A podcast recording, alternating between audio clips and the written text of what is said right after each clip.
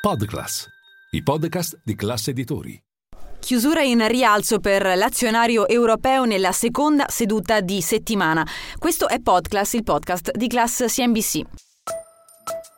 Linea mercati. In anteprima, con la redazione di Class CNBC, le notizie che muovono le borse internazionali. Una chiusura in rialzo che vede primeggiare Piazza Affari, un'inversione della tendenza vista nella prima parte degli scambi che ha portato il nostro Fuzimib, il paniere di riferimento di Piazza Affari, a chiudere sopra i 27.000 punti, con un passo in avanti che ha sfiorato lo 0,7%. In rialzo frazionale anche il Cacaran di Parigi e il DAX di Francoforte.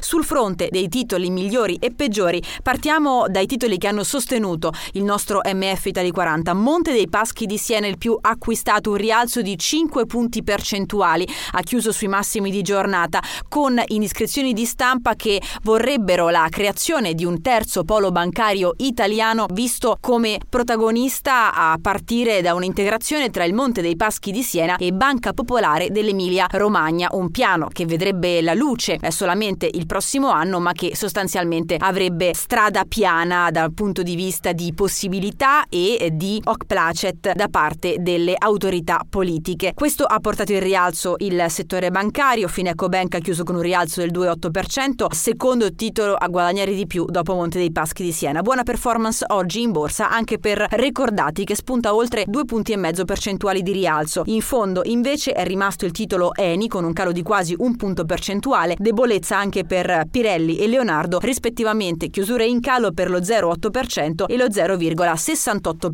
Sul fronte obbligazionario invece oggi è stata la seconda giornata di offerta del BTP Valore, lo strumento che il Ministero dell'Economia e delle Finanze ha pensato ad hoc per i risparmiatori privati. Seconda giornata ancora boom di richieste, 5 miliardi ieri, 5 miliardi oggi. Ricordo la possibilità di adesione fino a venerdì 9 giugno, salvo chiusura anticipata dell'offerta. Il rendimento del nostro BTP a 10 anni al 4,16%.